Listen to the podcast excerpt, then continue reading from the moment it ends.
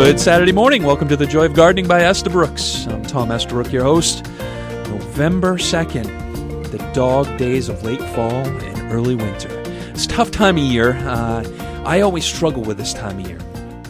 Number one, because I really need to get ready to go away to camp. Uh, I'm a big deer hunter. I love to go away and just enjoy hunting season. It's a time for me to uh, reboot my mind, my body, my soul, and start thinking about next year. I know it's tough to think about that, but we're always a season ahead, and it's been a long, long year. It's been a wonderful year. We've had fabulous fall. Man, what a fall we had. It's been just amazing. seventy degree days during October, fabulous weather, you know, amazing rain. Everything has kind of fallen into place this fall.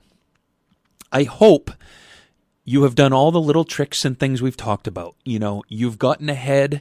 I feel like I am in a great position this year. I've really done a lot of the fall work ahead of schedule this year. You know, everything is cut back. Everything's looking good. I'm cleaned up. You know, the last few things I need to do, clean the gutters, you know, wind up the hoses and drain them, shut off the water outside, drain those faucets, you know, do some of the last minute things that we leave just before Mother Nature really freezes everything up. So here we are. It's that time of year. It's time to think about wilt proof. You know, we've talked about that the last few weeks, and, uh, you know, I've been talking with Alan, uh, who calls into the show quite often via email, back and forth, and uh, he's done some research online about using Wilt Proof on your Endless Summer Hydrangea or your Blue Hydrangeas. So maybe it's a good opportunity to try something new. Uh, I know Alan's going to going to try that, and I think I'm going to try it too on a couple that uh, at the garden center that haven't done as well as I would like, and see if that helps. See if that helps protect those buds. So spraying down all those stems, making sure to leave the leaves down in the crown of the plant. You know, so something to think about.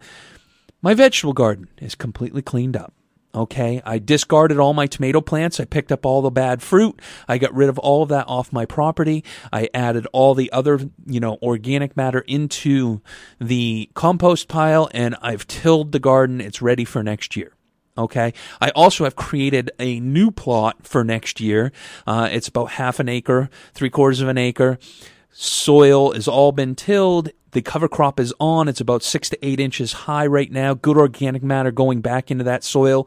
You know, so I've been doing some work to get ahead of schedule. Those of you who have been discussing and following the show all season know that I was very behind on my vegetable garden this past spring. Well, folks, you're not going to have any excuses next spring, because I'm going to be jumping out of Uh, off the gun here in the spring. As soon as Mother Nature is ready to go, I'm going to be ready to plant. I've done my prep work. I've done all of that. You still have time to prep a garden for next year, okay? So if you're interested in getting that vegetable garden ready, now's the time. You still have time. We're getting close. The ground's starting to freeze. You know, we're getting to that point where it could change very quickly. But you still can turn over that soil. You can get the add some compost, get a soil test, send it off to the state. So a lot of things you can do at this time of year. Hopefully, you've thought about doing and planting all of your bulbs. Now's a perfect time, okay? They're going to root. The ground's still thawed out. You know, it's a perfect time to get all those spring bulbs in, your tulips, your daffodils, your crocus, your hyacinths, all of the muscaries and, and uh, fritillaria and allium and all of those wonderful bulbs that give us such a great show. Now is a perfect time. And a couple things I like to do my bulbs at this time of year. Number one, there's not as many critters around. You know, when it's earlier in the season, you know, there's a lot of mice and animals and everything out there that can devour those bulbs. Now, the squirrels are, th- are thinking about hibernating, so they're off in the woods picking up those those lovely acorns that are all over the lawn. They're stockpiling. They're not thinking about the garden anymore because everything has kind of started to go dormant. So now they're looking for the nuts and the berries and all of the things that they can late fall to store for their winter harvest. So, you know, I find this time of year is a really good time to plant your bulbs. Plus, you really have ensured you're not going to have a whole heck of a lot of top growth, okay? You're going to basically root at this point. That's all you're going to do, which is perfect for bulbs. Great roots make great flowers in the spring. Okay, so make sure you get your bulbs in. Very important at this time. Have you started your paper whites indoors? Like we talked over the last few weeks, you know, planting them in multiple containers. Every couple weeks, you will have flowers on those paper whites all season. We'll also talk a little bit about amaryllis bulbs. A old tried and true favorite for indoors from Christmas time all the way until March. A great, great plant, but I'll give you some tips a little bit later in the show. We're going to talk about how you pick the perfect bulb, what you should look for at different stages when you're picking those bulbs, and so a whole host of different things. We'll kind of talk about that. Have you thought about your birds? Okay, the birds, it's getting cold. They're hungry. Have you have you got your suet out? That winter fat is very important for them survival-wise. Have you freshened up your feeders? Maybe you have to re- refill your feeders at this point. Do you have good birds coming to your feeders at this point? If you don't, maybe we need to take a look at the location. If you have questions, you can submit them to our website, estabrooksonline.com backslash radio. Submit them there, and we'll answer them on future shows. We're going to have a bunch of guests coming up in the future weeks.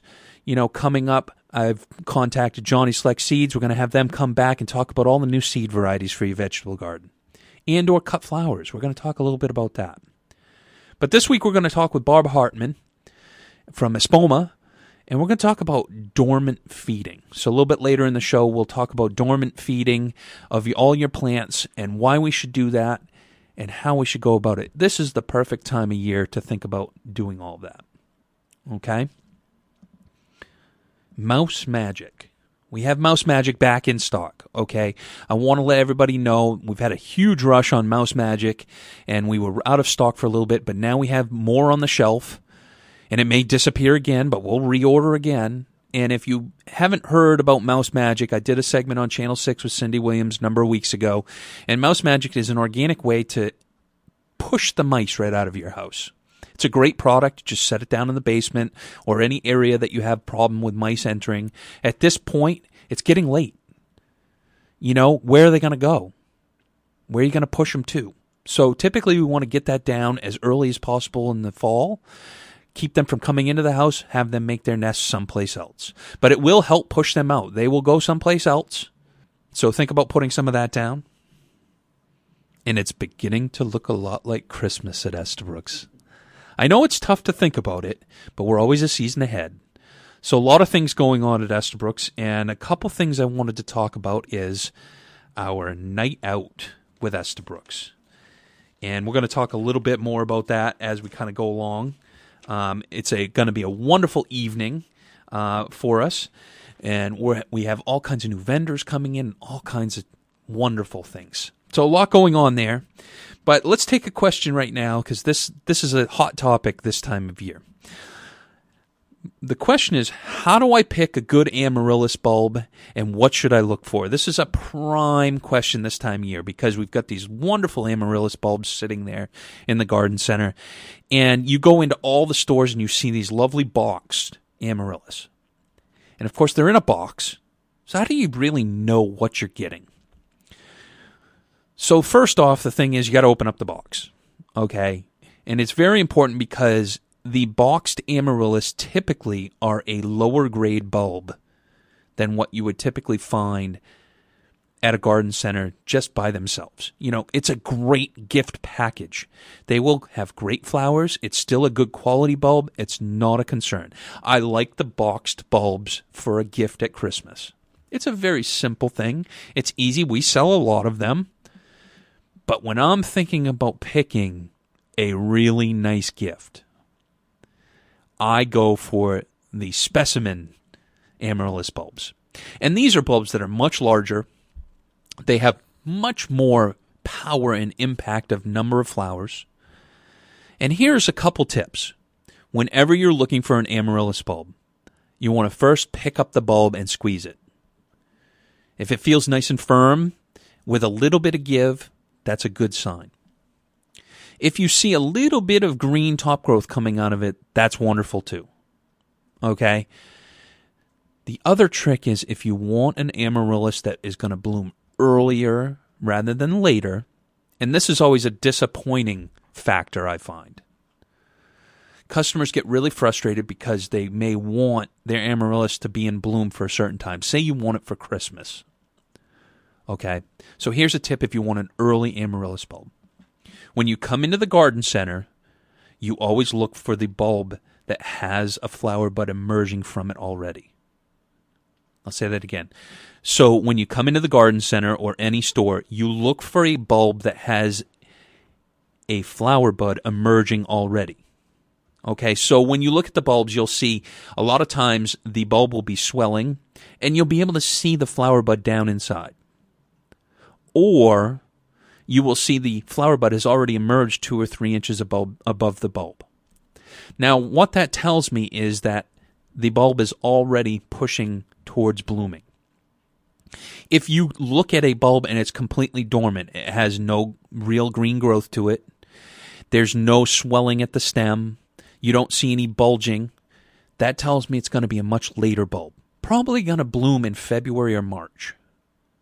If you buy them with the bloom stems starting to come up, what will happen is it'll bloom in probably December or January. So a big difference. If you're giving a gift and you want to give two, pick two that are at different stages. And that way they're going to have basically color from probably late December all the way till March or April. And I know if my grandmother loves amaryllis bulbs, and what we do is we plant some periodically for her. And that's what we'll do is we won't necessarily care as much on the color, but what we'll look for is the stage of the bulb, okay? So very important when you look at that, look at the stage of the bulb. Secondly, don't put amaryllis bulbs in a really big pot. One size larger than the actual bulb. You want just a little bit of soil underneath and a little bit of soil around the, the edges. Don't bury the crown. Leave them up high. Water thoroughly and then let dry out in between waterings. We want them to root. We don't want them to stay wet. So amaryllis can be a little bit finicky if we don't get roots to them. The other situation is you can put them on top of the refrigerator. Okay, and this is a little trick I, I found out. The heat from the top of the refrigerator will make them root. It you kind of create a bottom heat situation where it warms the soil, but the air temperature is the same as in the house. And what will happen is the roots will go to that heat, and you'll build a nice root system. And then take it and plant and set it in the sunny window. So it's a great way to kind of get a good root system on the amaryllis bulb, but definitely not too big a pot. Something that is shorter and fatter is a better situation because we don't want a lot of soil underneath. But amaryllis give us just an amazing show in the off season. But you need to think about them early. So, you know, Thanksgiving to Christmas is the perfect time to buy them and plant them. And then they'll come on over the, over the whole holiday season. And when I say holiday season, I'm talking Thanksgiving, Christmas, New Year's, all the way to Easter. Okay, so it's nice to have that. It's kind of the same thing with planting your paper whites every so often. You'll have kind of something coming on all the time. These larger bulbs will have two, three, four, and five stems that will come out of them. The smaller the bulb, the fewer the flowers and the fewer the stems you're going to have. In future shows, we'll talk about how to overwinter them and get them to rebloom. But we're not going to talk about that now. We're just talking about planting and how to get some beautiful amaryllis for your whole holiday season. We're going to take a quick break. We'll be back with more from The Joy of Gardening on News Talk W L O B.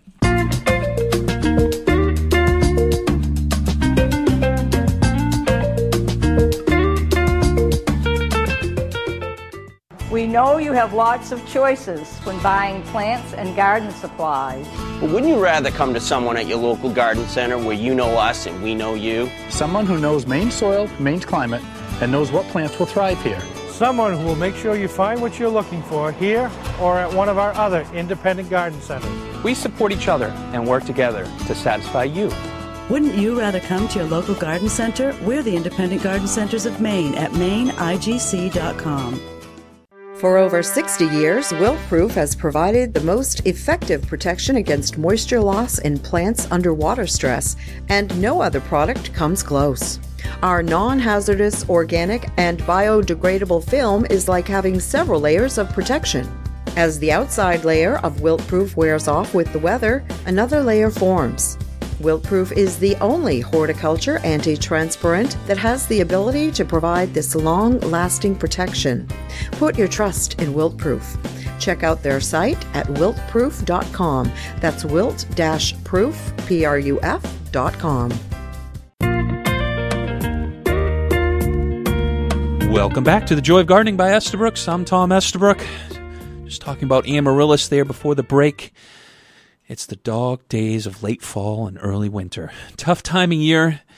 You know, it's tough to get motivated about gardening this time of year. You know, it's been a long season. I hope you can look back and think about your garden at this time of year. It's a good time to take a walk around your yard and reflect. It's a good time to think back about the vegetable garden, what worked well, what didn't. I talk a lot about making notes because I find when we start to think about our gardens come early spring, it's good to have a little reminder notebook of the things that you did well and the things that you didn't, areas where you might improve, maybe you needed to space things out a little bit more. It's always good to have that so when you start to think about planning, you really have good notes, because a whole season later, three months, four months, five months, six months, my brain just can't remember all that stuff. So just making some simple notes, and then maybe also translating that to a calendar. You know, maybe you have just a calendar that you have in your phone. Maybe it's a calendar that you have on the wall, whatever it might be, to make some simple notes. Hey, I need to seed the lawn a few weeks earlier. It re- I really got going too late, or fix the plow damage earlier, or whatever it might be. You know, things that you just didn't quite go the way you wanted it. Oh, I should have got my lawn fertilizer down a couple weeks earlier. It was really warm last spring, and I, I wasn't able to get it down early enough, or whatever the it might be. For me, the vegetable garden was overplanted this year. I ran into some insect and disease problems because I overplanted. Because I was late, I planted a little too thick. And, you know, it's a common problem. I was last minute. I quickly made a garden. I quickly went to the gardens, you know, garden center. I threw a bunch of stuff on the cart with no plan. I basically did the complete opposite of what I tell you to do. And it showed. It showed in my yield on my beans. It showed in my cabbage, broccoli, and cauliflower, and Brussels sprouts. They all grew together. The crop was not as good as I would have liked. My herbs got overgrown and went to seed because they didn't have enough room. My peppers didn't do very well because I got them planted too late. They already had fruit on them. So I made all kinds of mistakes, and it reminds me that we all can make mistakes in our garden. A garden year in and year out will or will not do well, depending on how you plan. And I planned poorly last year. I really did a terrible job. So I've put in place some of the steps to get ahead. So I knew halfway through the season that I was in trouble. There wasn't much I could do. But I made a goal to myself of I was going to prep for next year. I was going to have the garden all ready. I was going to have a cover crop in. And so I've done all the steps I can this fall. Now I'm moving on to my planning stage. So I'm basically staking out the area I actually think I'm going to garden. And then the remainder of the area, I'm going to probably plant some pumpkins, gourds, a, a whole bunch of fall product for the stores. But what I'm, I'm done is I'm kind of lining out how much space I'm going to give everything, making sure I have good rows to get in, and making sure that I'm I'm doing the due diligence I should. So if you weren't as successful as you would like, I suspect some of those problems, you had the same problems. Everything always grows bigger than you think it's going to. So give it plenty of space. It's going to make a huge, huge difference. So I'm planning that. I planted a couple trees last week, planning on giving them plenty of room. So I'm still planting. If the ground is thawed out, you still can get some of those dormant trees in the ground. If you're still planting and you're planting trees, you want to make sure you have good stakes. Stake the tree because it's not going to root a ton this fall. But you still can put in late dormant trees, you know, whether you want to put a maple, you know, or an oak or some other nice hardwoods, you still can plant them. It's a great time. They're going to root rather than grow. So think about all of those things, okay? It's very important this time of year. You have still have opportunities to garden, but it's tough. This time of year, if you're thinking about moving plants, we're getting kind of late, okay? And the reason being is I'm concerned we're going to damage the root system, and then we're going to move it, and then it's going to freeze up very, very soon after. So we're getting late in that process of moving and transplanting. I usually like to think around mid-October, you know, we need to start thinking about being done with moving plants. Now, there's always that situation. You know, you have to move something. You've got construction going on, you know, or you're planning construction for spring. Maybe you have to move it. That's fine. Just realize you might have some damage. Now, perfect situation for wilt proof. Okay? Spray them down. Make sure you get all the stems. Help with that desiccation. And then key to success is water and root stimulator. Okay, and get the biggest root system you can. But if you don't have to at this time of year, then wait until early spring. Now, again, mark on that calendar, you know, mid-March.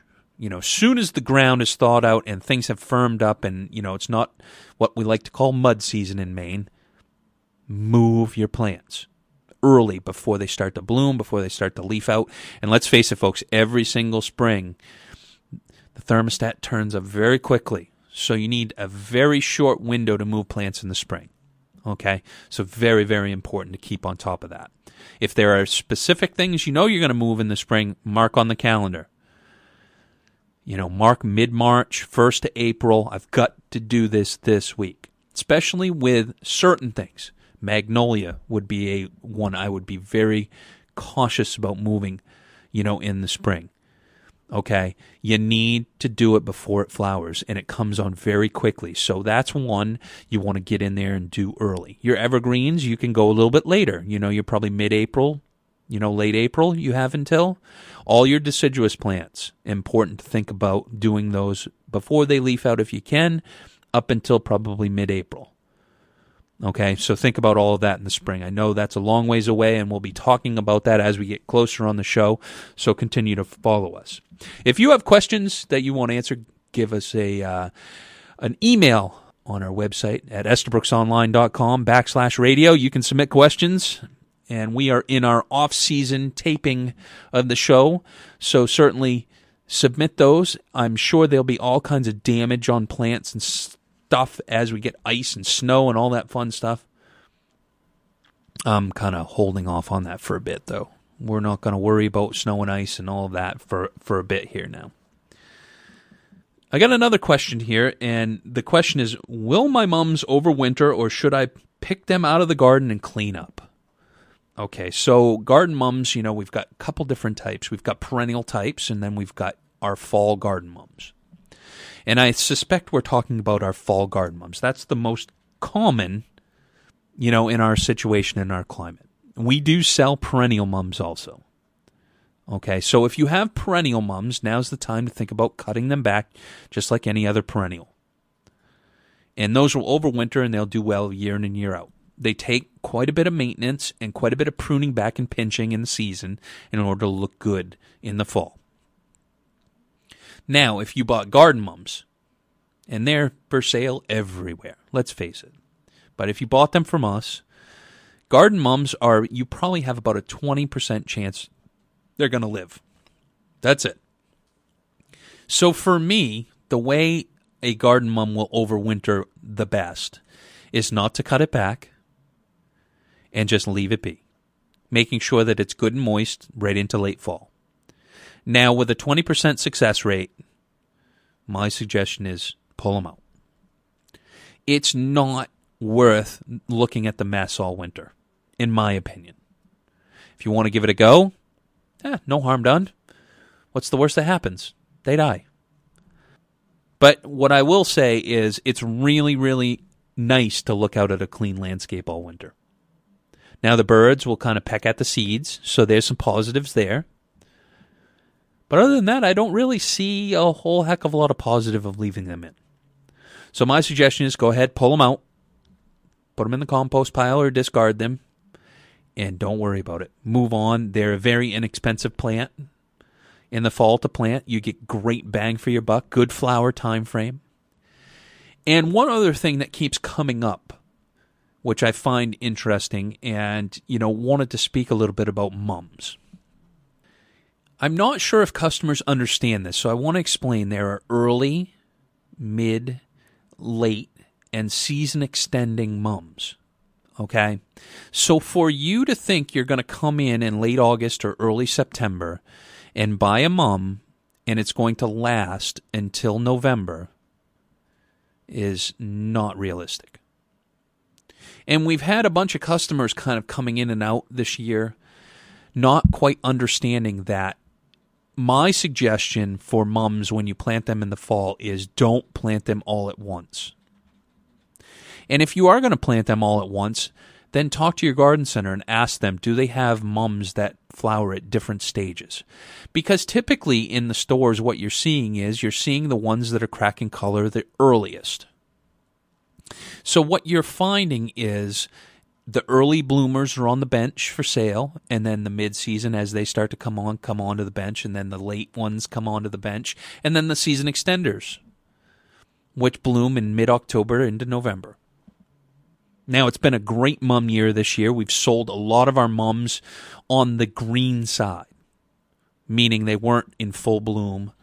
So with mums, it's one of those things that you want to know what you're buying when you purchase them, because the last thing we want is for you to be disappointed down the road.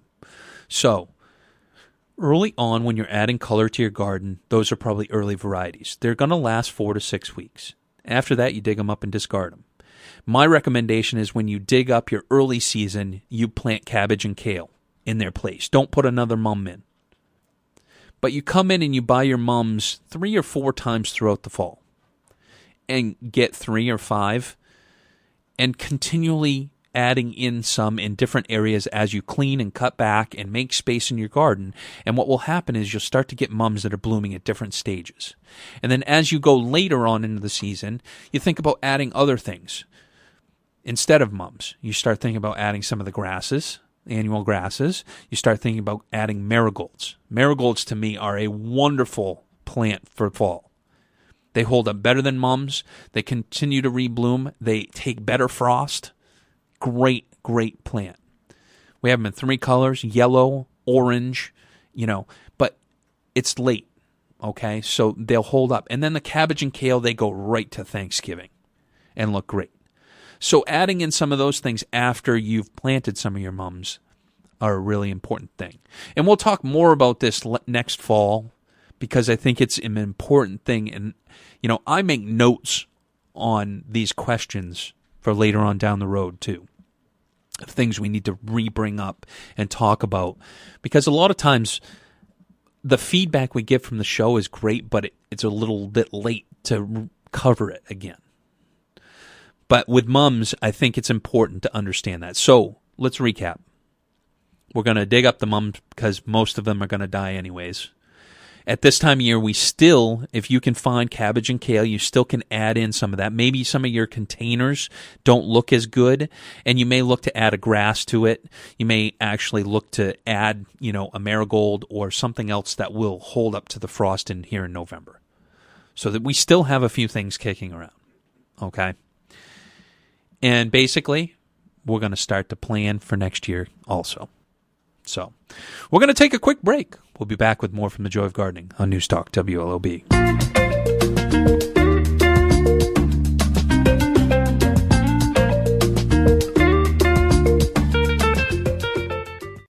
At Coast of Maine Organic Products, we've known for a long time that plants love lobster just as much as people do.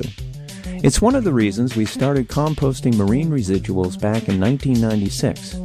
And although we've had great success in getting gardeners and their plants hooked on lobster throughout New England, the Mid-Atlantic, and Midwest, the heart and soul of what we do is here in Maine. Plants love lobster because the calcium and chitin in the lobster shells break down in the composting process and become plant-ready food that help to make your plants strong and healthy.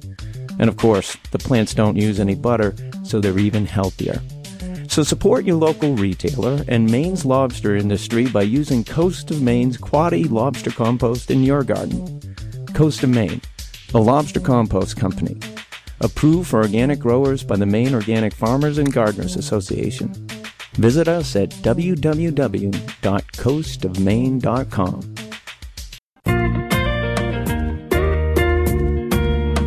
Welcome back to The Joy of Gardening by Estabrook. I'm Tom Estabrook. We've been talking about all kinds of late fall, you know, things to prepare and what you need to do. And uh, one of those key things that a lot of customers don't do is, uh, you know, dormant fertilization of their plants. And uh, so we've got Bob Hartman from Espoma. Bob, how are you today? Doing great, Tom. So, plants. It's early November, November second. Let's face it, you know, everything's pretty much dormant up here in Maine. I don't know about down in New Jersey. It's pretty close. Yeah, exactly. You know, it's the dog days of kind of late fall, early winter here in Maine. And dormant feeding is something that a lot of our customers have kind of gravitated to. Tell us some of the reasons why a customer would think about, you know, dormant feeding their plants. What's the pros and cons? Well, I think, you know, anytime uh, nutritionally balanced plants obviously have the best chance of withstanding um, winter conditions. So, I mean, feeding plants obviously is important, but with doing it after they've gone dormant is good because, especially with organics, it'll it'll release the nitrogen and the potassium and the phosphorus much slower over the winter, um, so that when the plants are actually ready to accept the nutrients in the spring, um, you know, they'll be readily available in the soil and the And the, and the plants will have a much better chance of coming out of dormancy in the spring. Mm-hmm. So does it help with, with root development? I mean, are there specific products like Biotone that you would recommend, you know, to put on maybe a plant that's a little bit more stressed?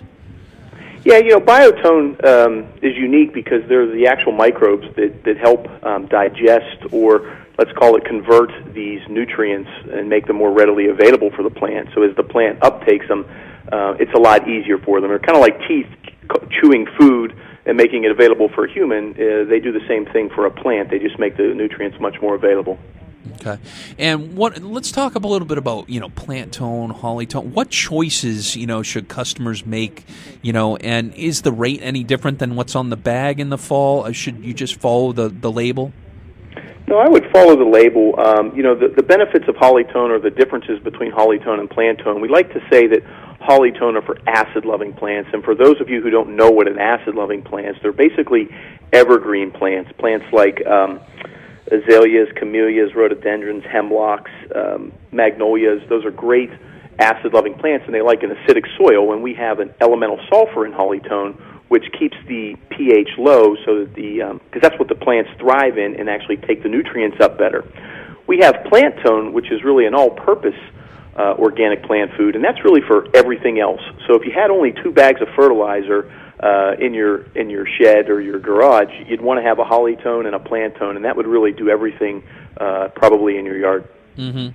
And as far as rate, you know, pretty much the rate on the same rate as spring is fine, or? Yeah, we don't, you know, we do say that you should do it, you know, twice a year, and, and we don't really feel the need um you know, to cut it back too much. If if you're doing it from a dormant perspective, you could put a little less. Mm-hmm. Um, but, you know, obviously we're in the feeding business. We want people to feed their plants. Absolutely. And with an organics, you're not going to burn the plant by putting more down. You're just maybe not getting as much of a benefit uh, when you when you over-fertilize with it. And let's talk a little bit about, okay, we're dormant feeding, and I want customers to understand what dormant feeding is. So if you could kind of go into that a little bit. Well, typically the plants... And I would tell you that after the first frost or maybe deciduous trees, after they lose their leaves, um, the plants kind of go dormant. And then typically what will happen is, is people will put down um, plant food uh, to get it into the soil so that when the plants are becoming um, active in the spring, um, they'll take up the nutrients. You really don't want to feed your plants too close to the winter to keep to keep them from going dormant. So if you fed them too soon, um, they would probably not go in dormancy as quickly. And, and plants in this area of the country, they need to go dormant for the winter. You don't want them actively growing because they wouldn't have the hardiness they need to, to survive the winter. Yeah, and what we what we would call that is a perfect scenario, which this year we've had a wonderful fall. It's what we would call an Indian summer. You know, uh, you know, just the summer season just continued to extend here in Maine. You know, seventy degrees in October is just phenomenal for Maine.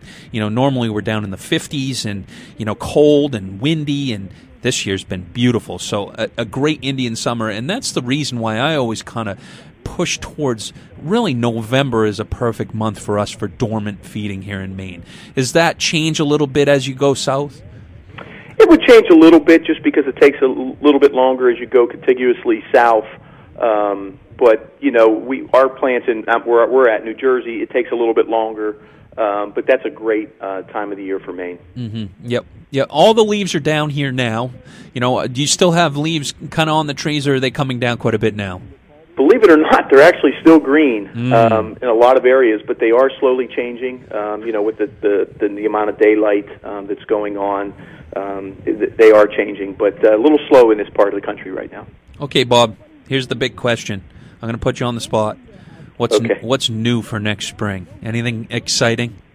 You know, we've we've relaunched our garden soils, and um, in, in our potting mixes, we've added some worm castings, um, which customers have really been asking for, and the worm castings are actually a fertilizer charge, and we're really excited about those soils and potting mixes. So we have an all-purpose garden soil this year, and we have a flower and vegetable garden soil for, for those avid gardeners who are looking for something very specific for their plants.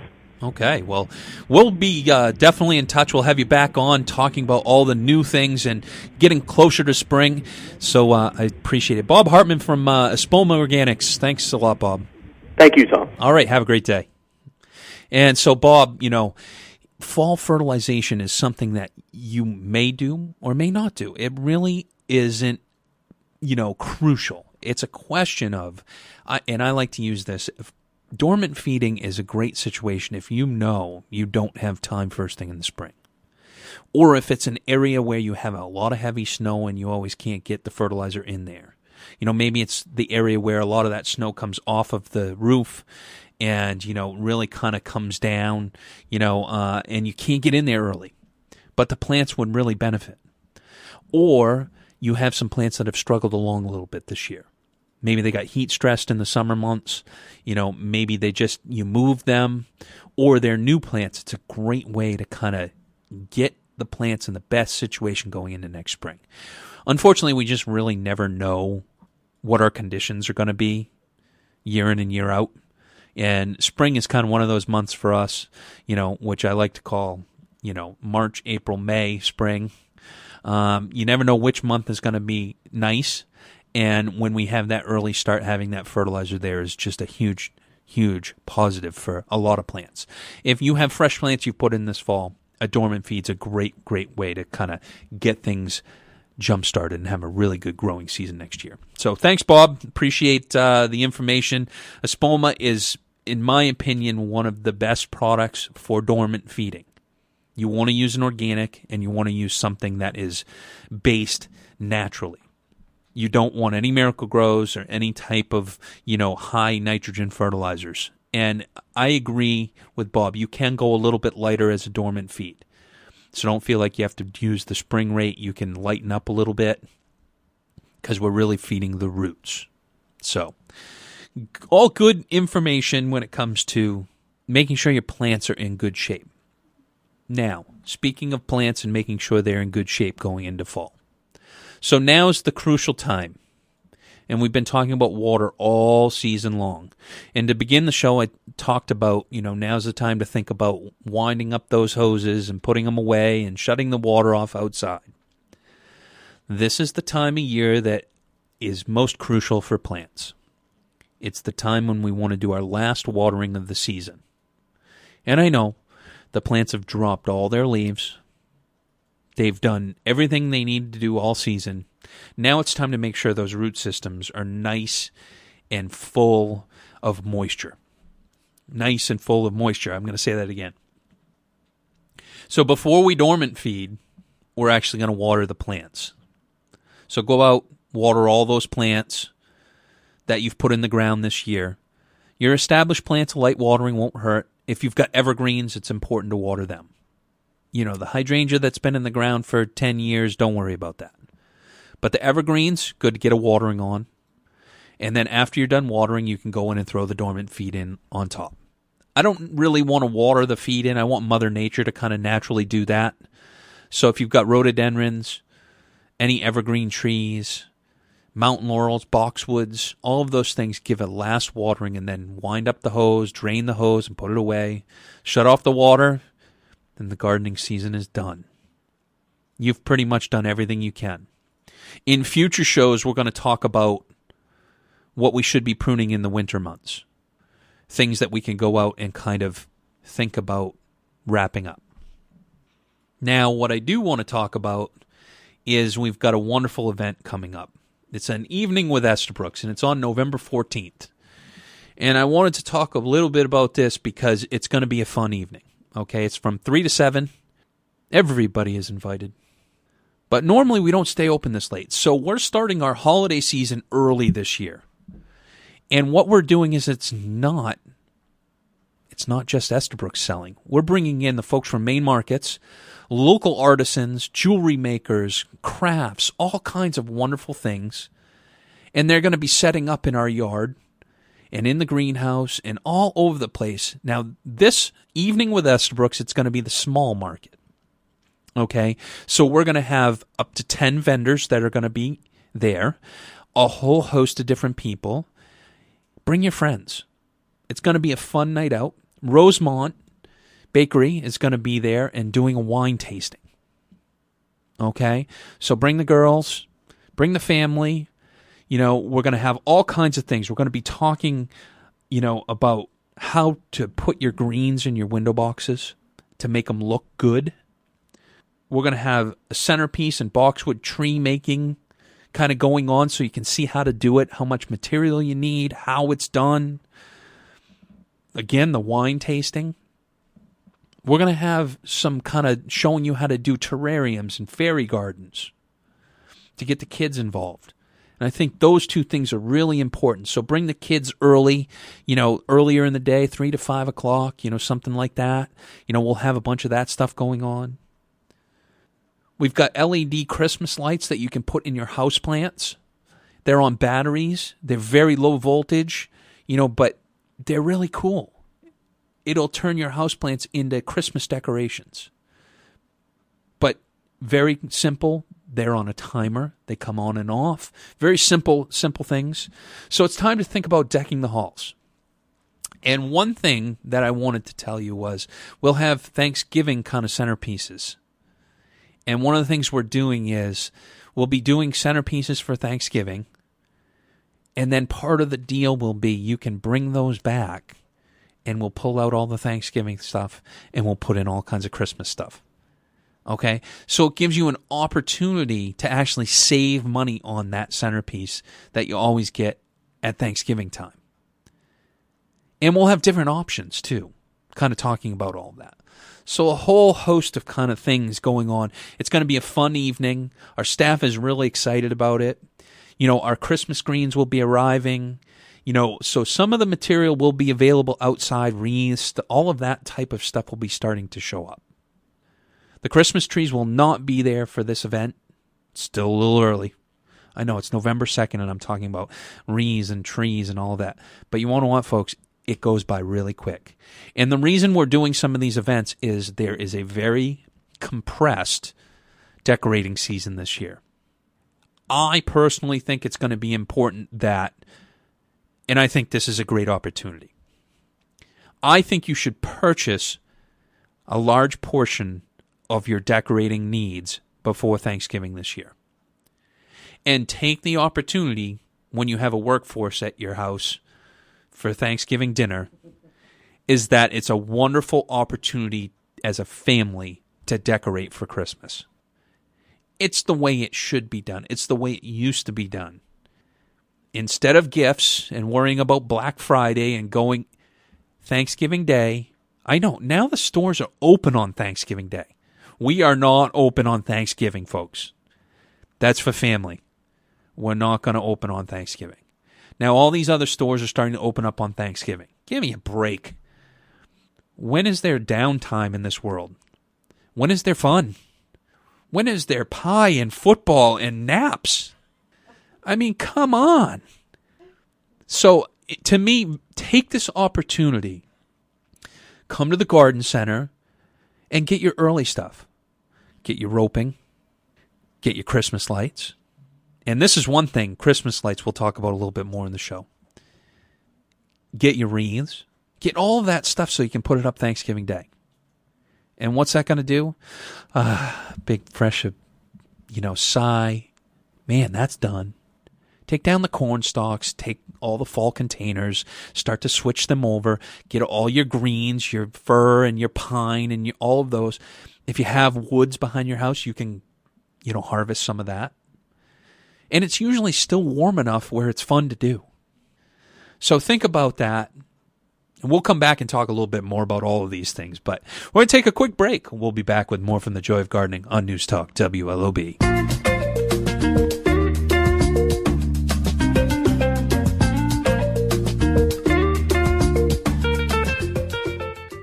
Have you ever discovered a ten dollar bill hiding in an old pair of jeans? A forgotten surprise can just make your day.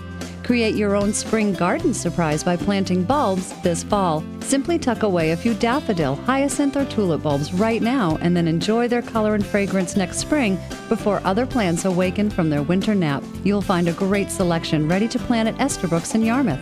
To learn more, visit Estabrook's online dot com. Estabrook's, for the joy of gardening.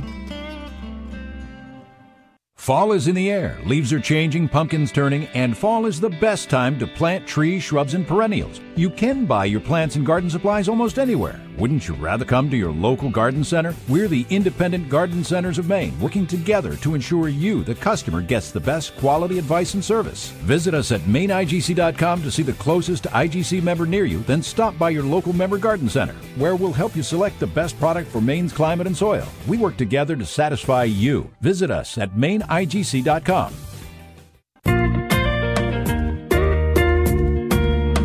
Welcome back to The Joy of Gardening by Estabrook's. I'm Tom Estabrook, and we've been talking Thanksgiving and Christmas and all kinds of lovely stuff. I know it's a tough time of year to start thinking about all these things, and I know it's like three weeks away, but this is kind of a, a pet peeve of mine, I guess. You know, being open on Thanksgiving just doesn't doesn't make sense to me. So, you know, we've been talking about, you know, taking that opportunity where we have a compressed holiday season. It's going to be stressful if you wait. Normally, everything's about a week later. So if you think about buying your stuff the week before Thanksgiving, it probably is the same week you bought stuff last year, the week after Thanksgiving. It's just the difference is this year, instead of the holiday fairs being on, you know, the fifth, they're on the eighth or seventh. You know, it just the way everything falls, you're losing out on one extra weekend. And the way everything falls, it's going to be hectic. So if you can take that opportunity, the other big thing I love to do, and I know it's tough to get out there and do this, but put the Christmas lights up when it's warm. Pick a warm night. We always have those one or two warm nights. And Thanksgiving could be one of those nights. But put them up. It doesn't mean you have to turn them on. And I'm not saying it needs to be Thanksgiving night you put them up. Maybe it's this week. So, pull out the Christmas lights now. And I actually store my Christmas lights all together. And so they're not actually with the rest of my Christmas decorations. I think the biggest thing customers make a problem is they they store their Christmas lights with their Christmas decorations. And they're mixed in, so you don't know which tote they're in. You don't know where they are in the attic. And so you got to rummage through everything to find them. So I keep mine separate, and I label them Christmas lights. If you believe that, good for you. Okay, because I don't have a label, but actually they're in my garage. I don't store them away with the rest of the Christmas stuff. I actually leave them right in the garage for the whole year because I know it's going to be the first thing I'm going to want to go looking for, and I want to make it convenient. And you never know when you need a good set of Christmas lights at some point during the season for some decorating project, you know, your wife might have, or, you know, a neighbor needs to borrow them for some event they're doing or something. So Christmas lights, you know, they end up getting used all season long. Now, I talked a couple weeks ago about these spheres and globes that are different colors. You know, oranges and purples and blues and, you know, reds, greens, yellows. So all kinds of different colors. So if you have some of those, you can purchase those and put those up in the fall season. Now, my suggestion is if you put some of these spheres up for your fall season, think about moving them for the Christmas season. Okay, so hang them in one area for your holidays, you know, whether it be Halloween and Thanksgiving, and then think about moving them to have a different look for your Christmas season so it doesn't kind of just all run together. I know it's a little extra work, but just changing it up may be really important to the look of your home. So let's get the Christmas lights out, and we'll start the process of figuring out whether they work or not. Let's face it, all the Christmas lights are out there. They're on the shelf. They're easy to buy at this time of year, you know, but put them up now. Don't plug too many strings together, you know. Figure out if you want colored lights or if you want clear. Are you buying and going to invest in some L E D lights that are going to have your energy much lower? We only sell commercial grade Christmas lights, and they are lifetime guarantee. They have great fuses that, you know, that you can interchange. They don't go out if one light goes out. They're heavy wire. They fold up and and are easy to store. Personally, you get what you pay for. If you buy really cheap lights, they're basically throwaway. At the end of the season, just take them and throw them in the trash. I've had my lights for over fifteen, twenty years. I've replaced maybe two light bulbs, two fuses, and they're simple and easy to use. You can put three hundred foot strings together without blowing a fuse. And so it's very simple if you follow the guidelines. So don't be Mister Griswold and think that you're going to put the whole house on one circuit, okay? Fire hazards are always something we want to be concerned about at Christmas time. The last thing we want to do is overload some circuits and be in a situation where we have problems with the house and the Christmas tree and everything else. So good quality Christmas lights will make a huge difference. So get out there, think about testing the lights. Don't test them the night you want to go ahead and put them up. Figure out what you need, how much you need. You know, I have a new home. I didn't put Christmas lights up last year. I figured I'd take a year off. I'd figure out exactly the lay of the land. This year, I've got a good idea what I'm going to do, how I'm going to lay out the wires, what I'm going to do for extension cords, all of that. I'm already kind of thinking about that. The other thing I've done is I put my stakes down my driveway for all that wonderful winter snow we're going to have. That pretty much wraps up our, our show today. I hope you enjoyed the show. Uh, I know it's the dog days of fall, you know, but keep on listening. We've got a whole bunch of other tips kind of coming forward, a whole bunch of new things for two thousand fourteen. Get out there, enjoy your garden, and enjoy your Saturday. Have a great day.